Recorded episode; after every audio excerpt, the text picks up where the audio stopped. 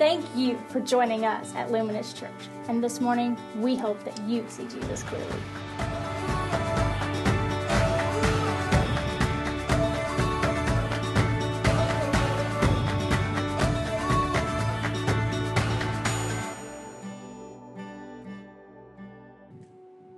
When I was born, you stood at the gates of heaven, breathing my existence.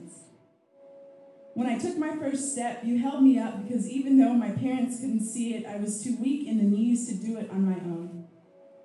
When learning how to speak, you taught me the words that I would need to get through this life. Mom, Dad, I need you. At the age of 10, I felt the guilt and shame of my past, felt the dirty hands that made me no longer feel clean. At 13, I started to question where you were in the madness. When seven and alone with him, when 11 and my parents couldn't stand the sight of each other, where were you in my pain and suffering? From that moment on, I decided that since you weren't present in my life, I wouldn't be present in yours. So I pursued my heart, searching for the things that would make me feel whole. I was in control. Or at least that's what I thought. At the age of 15, I awoke from a dream, couldn't see you, but I felt you and I heard you. Daughter, I am here.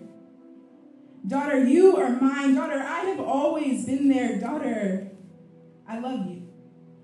Well, God, if you love me so much, why'd you let these things happen? Why am I the one crying instead of laughing? When do I get to come out on top? Silence flooded my heart, my head, in my room. I was sure he didn't hear my cry. Days went by and I heard nothing, felt nothing. And then it happened. Someone explained to me that Jesus hung on a tree for me, bleeding and bruised for me, crying out for me, pleading for me, dying for me. But three days later, he would rise again for me.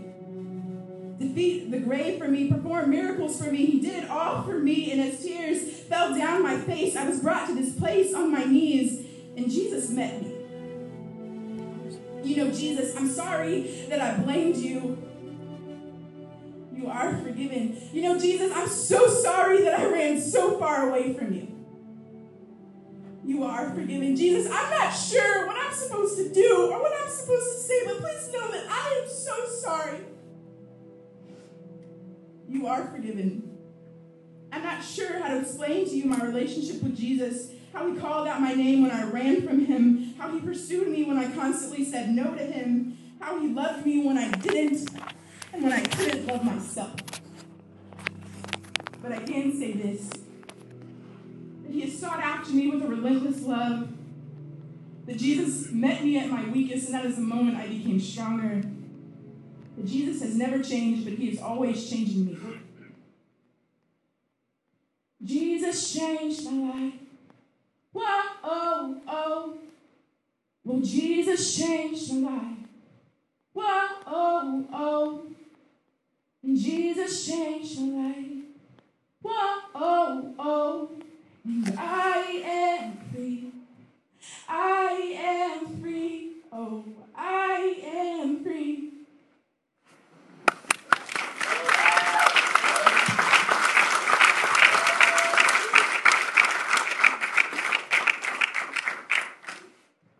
Thanks. Can we give Jaren a big hand one more time?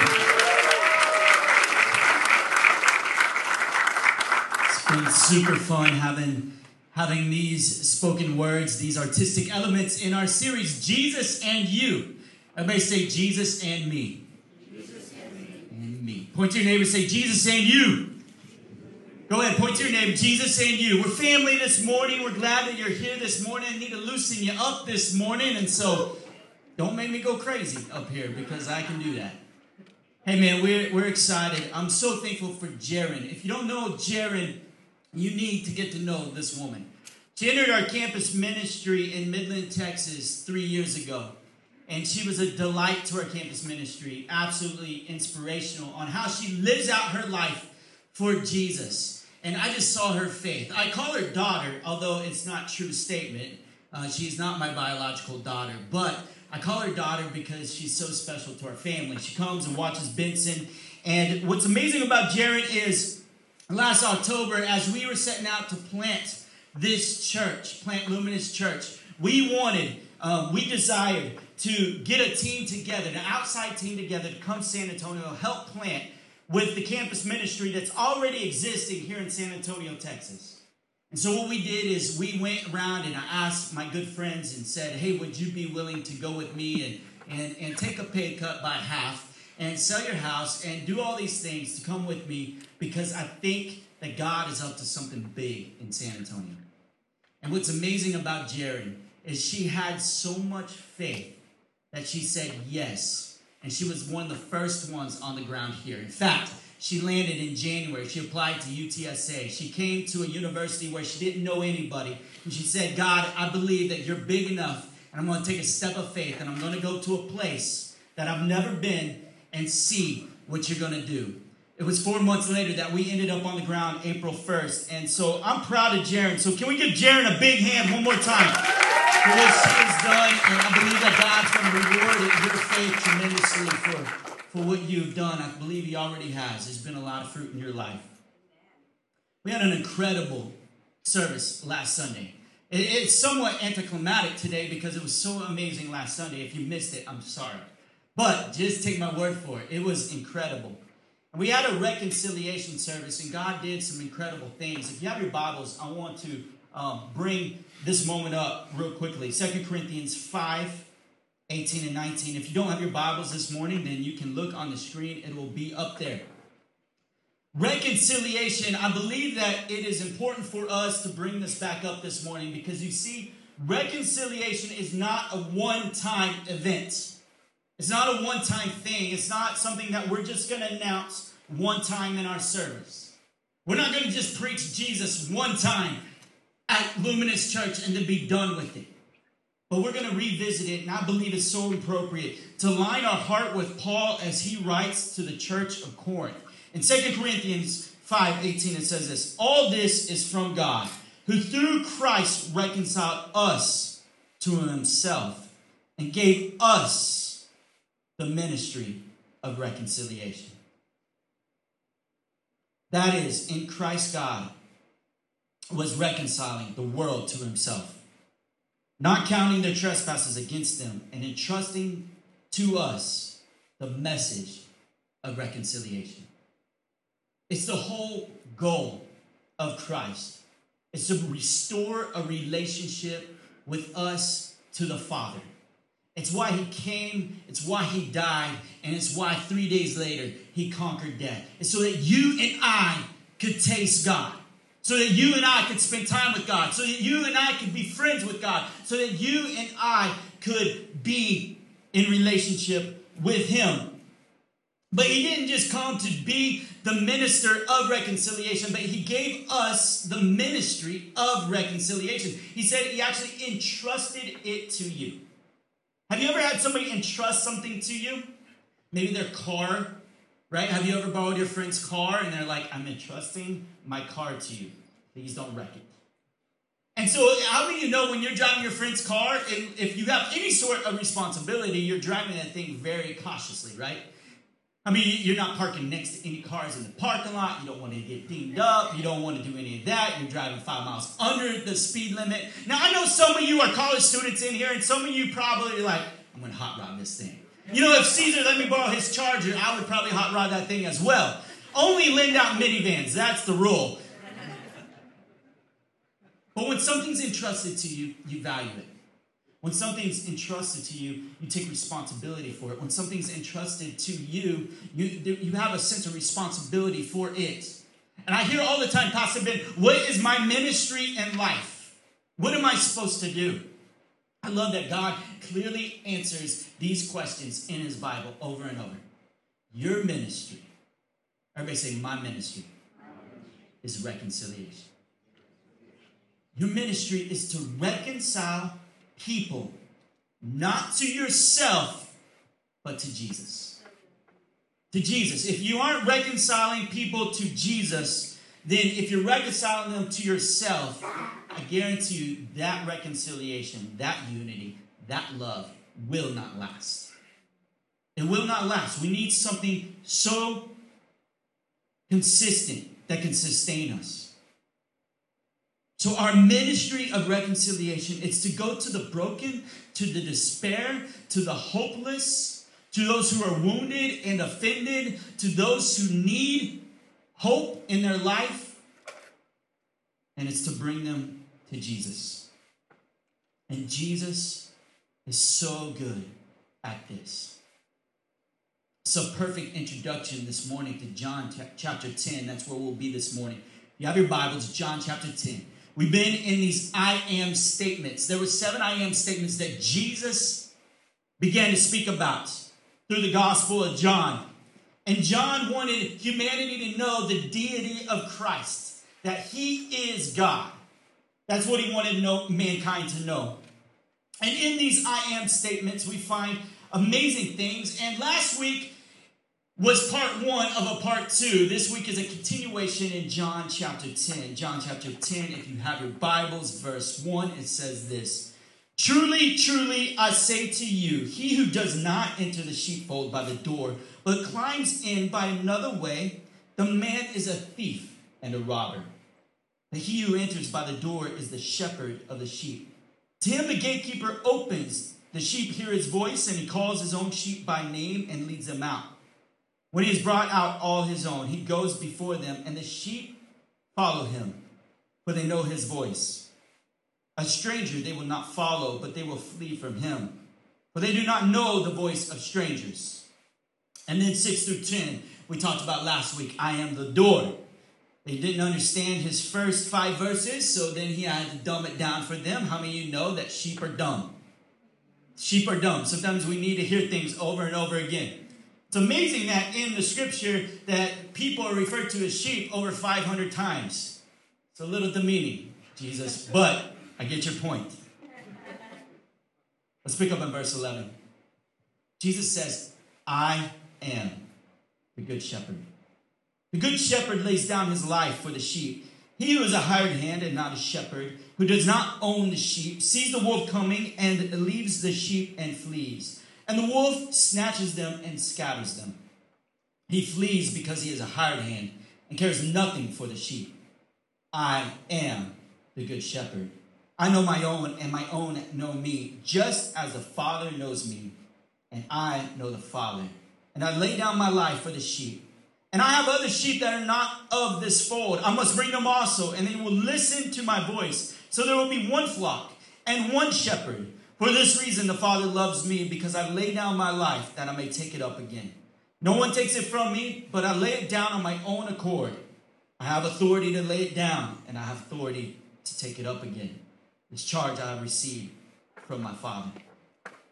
There are several things that I want to pull through the scripture for us this morning.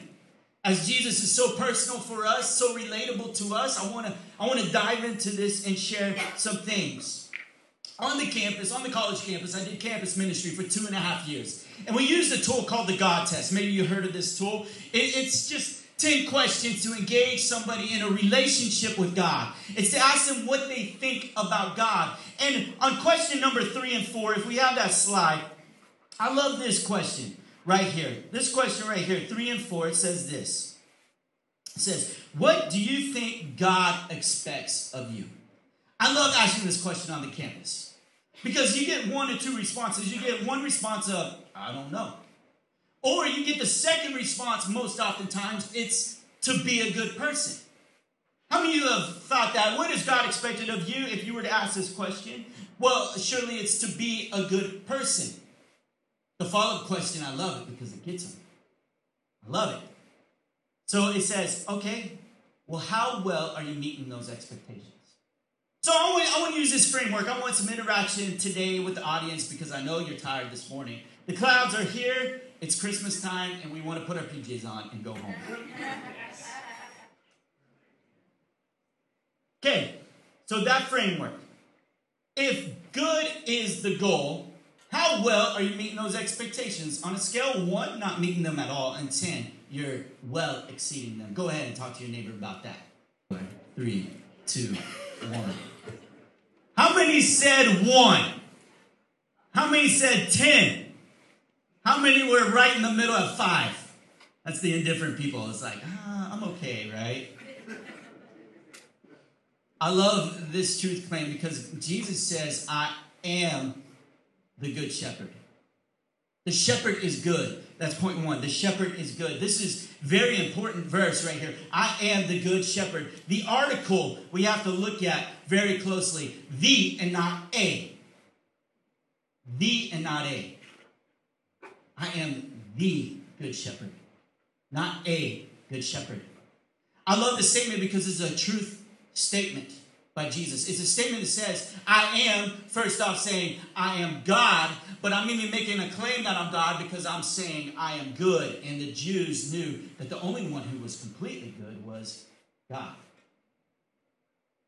So he made a statement, and, I, and every time I come to the college campus and I engage students, no one says 10.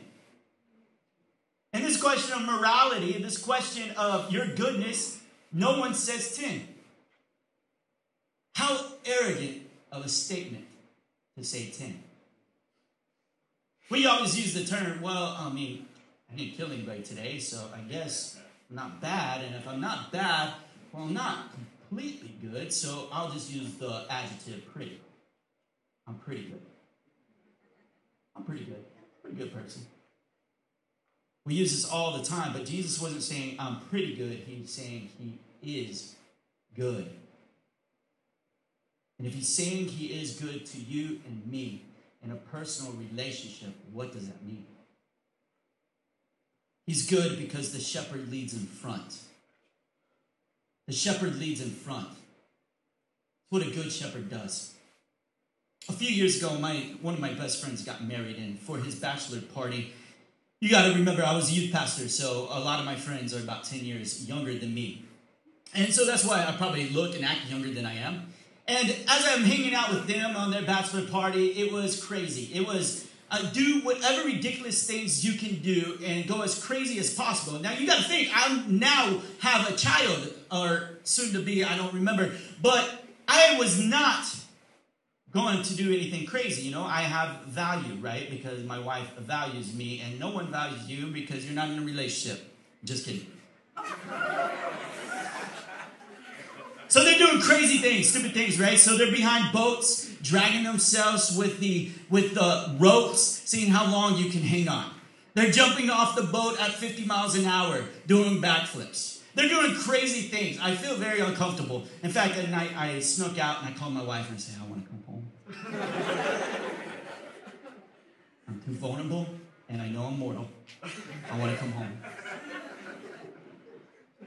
Well, to top off the weekend of craziness, we were going to skydive.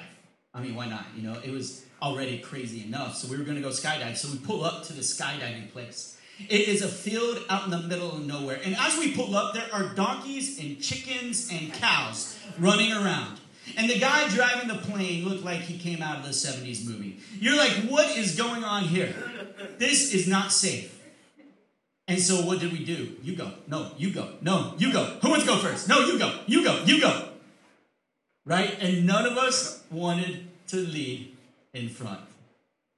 Have you ever been in situations like that where maybe you don't want to lead in front? I love this because uh, Jesus uses the shepherd analogy because over in the Middle East, actually the shepherds would lead out and the sheep would follow them. They would hear his voice and they would go, they would just, they would just follow him and trail behind. They would let him take the brunt. They would let him go ahead. If trouble were to come, the shepherd would stand in the way of sheep. It's not like Australia where you have sheep dogs who are chasing and scaring the sheep forward. Or maybe have y'all seen the fainting goat video? You know, uh, it's not scaring the goats to death. I mean, the shepherd is good here. He is a good shepherd and he leads in front. He leads in front and he also knows what you're going through at the moment. I love Hebrews 4 14 because it says that the Jesus, the high priest, he can sympathize with our weaknesses because he was tempted in every way. He knows exactly what the sheep are going through, he knows exactly how timid life is. He knows how scary it is. He knows how courage is trying to be ripped away from humanity. So he said, I'll lead in front. Secondly, the good shepherd is so good because he knows you. He knows you. It's Christmas season. How many of you bought your significant other or your best friend a gift already? How many are still thinking about it? In fact, you've been thinking about it for 330 days now. Right? Because if, if you're like me, you know, you want to get your significant other something so amazing. You want her to, to open that present and her eyes open wide and her be so grateful. And how many know that when you open a gift, it's really hard to fake it? Have you noticed that? I'm the worst faker. If you give me something bad, you're going to know it. So I just don't open gifts in front of people. I'll go, I'll open it later and text you. Right? It's just, it's just easier that way. It's easier. But if you have that person who's really excited and spent a lot of energy and a lot of time, they want you to open it right there because they know you so well that this gift is going to be perfect. So much pressure. Would you hate that pressure? It's crazy. To know is such a complex word. To know that, that, that Jesus knows you is so complex. In the English language, it doesn't even do it justice, right? Because it's it's so intellectual, it's knowledge-based know. How much information do you know? It's it, it, we can't even conceptualize this word, but in Hebrew and Greek, this word is so much more complex. To know is not just to know information, but it's to know it's to know emotionally, it's to know personally, it's to know any. Um, the Bible uses the word for sexual intimacy. It's to know somebody that well. Know is a powerful word in the Bible, and here Jesus says that He knows you. He knows you. And I think it's only fitting if we turn to Psalm 139 this morning. Psalm 139, and if you have your Bibles, you can turn here. But David basically writes for us how well God knows us. How well he knows us. This is one of the most famous Psalms. It's, I mean, for me, it's the highlight of David's Psalms. It's, it's one that we can use and it affirms us and it's so near to us. And just like Jaren's spoken word this morning, that how personal God is. And David wrote this for the choir director, the music director, and he said, I'm going to write this, what God has shown me about how well he knows humanity. And then I want us to sing that. Because we need to sing it because we quickly forget. Because when pressures of this world happen, when you wonder if, if God forgot you in the holidays because your family didn't call, if you wonder these things, then, then we need to sing Psalm 139 on Sunday morning over and over and over again. That's why we meet. So we would encourage each other as long as today's called today. Psalm 139, it says, verse 1, Oh Lord, you have searched me and known me. You know when I sit down and when I rise up and discern my thoughts from afar. You search out my path and my lying down and are acquainted with all my ways. Even before a word is on the tip of my tongue. Behold, O Lord, you know it altogether. You hem me in behind and before and lay your hand upon me. Such knowledge is too wonderful for me. It is high, I cannot attain it. Where shall I go from your spirit? Where shall I flee from your presence? If I ascend to heaven, you are there. If I make my bed in Sheol, you're there. If I take the wings of the morning and dwell in the uttermost parts of the sea, even there your hand shall lead me, and your right hand shall hold me. If I say, Surely the darkness shall cover me, and the light about me by night. Even the darkness is not dark to you, the night is bright as the day. For darkness is as light with you. For you formed in my inward parts, you knitted me together in my mother's womb. I praise you, for I am fearfully and wonderfully made. Wonderful are your works. My soul knows it very well. My frame was not hidden from you. When I was being made in secret, intricately woven in the depths of the earth, your eyes saw my unformed substance. In your book were written every one of them the days that were formed for me, when as yet there were none of them. How precious to me are your thoughts, O God. How vast is the sum of them. If I would count them, they are more than the sand. I awake, and I am still with you. Starts this psalm with, O Lord. Translation, Yahweh. Translation, I am. I am. And I know you. I know you so personally. See three characteristics of God right here. We see that He is all knowing, omniscient. He knows everything about me. We see that He is all powerful. He was powerful enough to create me and make me. And we see that He was ever present. He was ever present from when you were formed, even before you formed, until you sleep and go to be home with Him. He knows you. I love that God is near. Such a picture of the Good Shepherd. Whenever somebody calls a mother, let's say Barb, calls Barb and a poll asked her questions, and then a poll asked her, How many kids do you have, Barb? Well, she doesn't, and probably wouldn't answer with a number. She would say, Well, I have Summer, and she's awesome, and my firstborn, and I love her so much.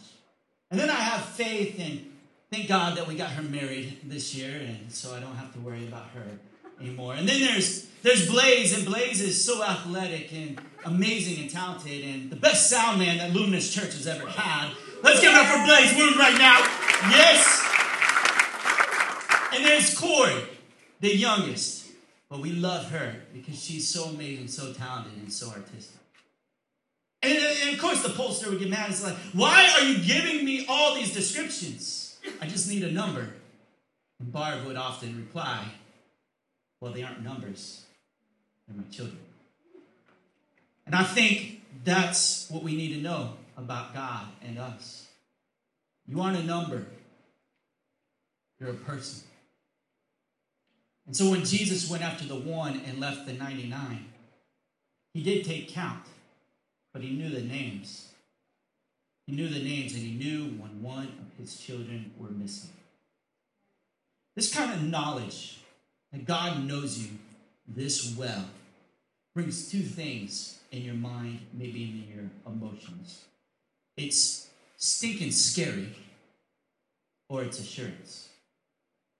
It's stinking scary when I'm talking to the guy who hasn't come to church in a long time, and I start telling him about how God loves him and knows him and wants a relationship with him. And he's ever present, and he knew everything that you're going to do, everything that you're thinking right now. And as I say right now, his eyes get big, and he's like, right now? Hopefully not right now. It can be very scary, or it can be assurance that he knows me and he loves me. And even though he knows what I'm thinking right now, he accepts me. And even though he knows what I'm going to think tomorrow and how I'm going to act tomorrow, he wants me. It's an amazing God. The Good Shepherd unites. The Good Shepherd unites. This one can be a sensitive one because have any of you feuded with your family? You don't have to admit it. But holidays are amazing because they bring families together, like we've said, and even the worst of families can sometimes get along while the presents are open. But holidays also bring family feuds. There's also this fighting over the children of who they're going to spend Christmas with this Christmas. There's many things that happen. But Jesus is about uniting in verse 16. And I have other sheep, as he was talking to the Jews, that are not of this fold. I must bring them also. And you must be okay with that. And they will listen to my voice, so there will be one flock and one shepherd. God has been in the business because it's his character to unite people. The Father, the Son, and the Holy Spirit are united together in unison, perfect unison, never division between those three. And that kind of relationship Jesus is asking of you and me. That we would be in perfect relationship And, and I know that by planting another church in the city and by having a church down the road and by having five more churches down the road, that oftentimes the church is divided and denominations and petty doctrine severs relationship. But there will be a day when all those who place faith in Jesus will be united. It will be a day when the Jews did not like the Greeks nor anyone else, rightly so because they were persecuted like crazy. But when the Holy Spirit came to the Gentiles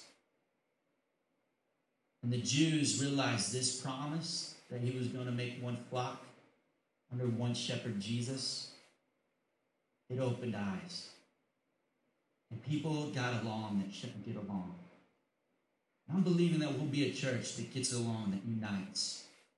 We won't just unite with one another under this roof in this theater. I believe that will happen.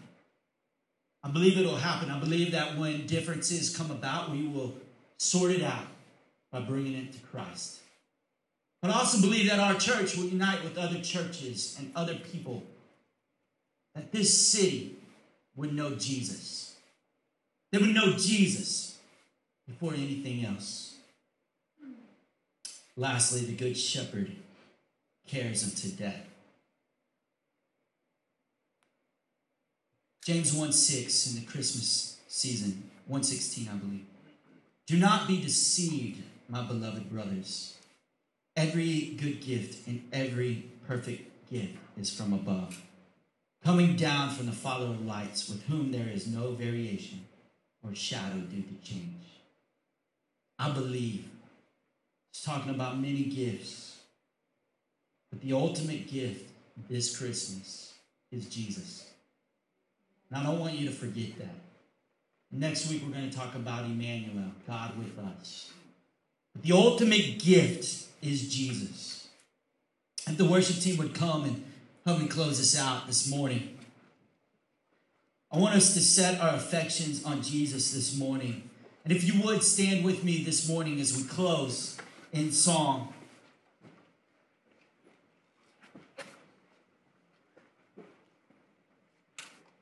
Jesus was given perfectly for you and me. It's why Christmas is so important. We wonder that. We wonder why why would Christmas be so important with this baby being born? It's because it was a fulfillment of promises for years before. The gift was coming. And the gift is for you and me. And the turnaround in the plot is this is that this gift we don't open, but it actually opens us. The gift of Jesus opens you and me. And I'm so thankful that Jesus came and he lived and he died and he rose again. So all this, all I want this Christmas and all I want for our church, and all I want for you is Jesus. I hope you want him too. Will you pray with me? Father, we love you this morning.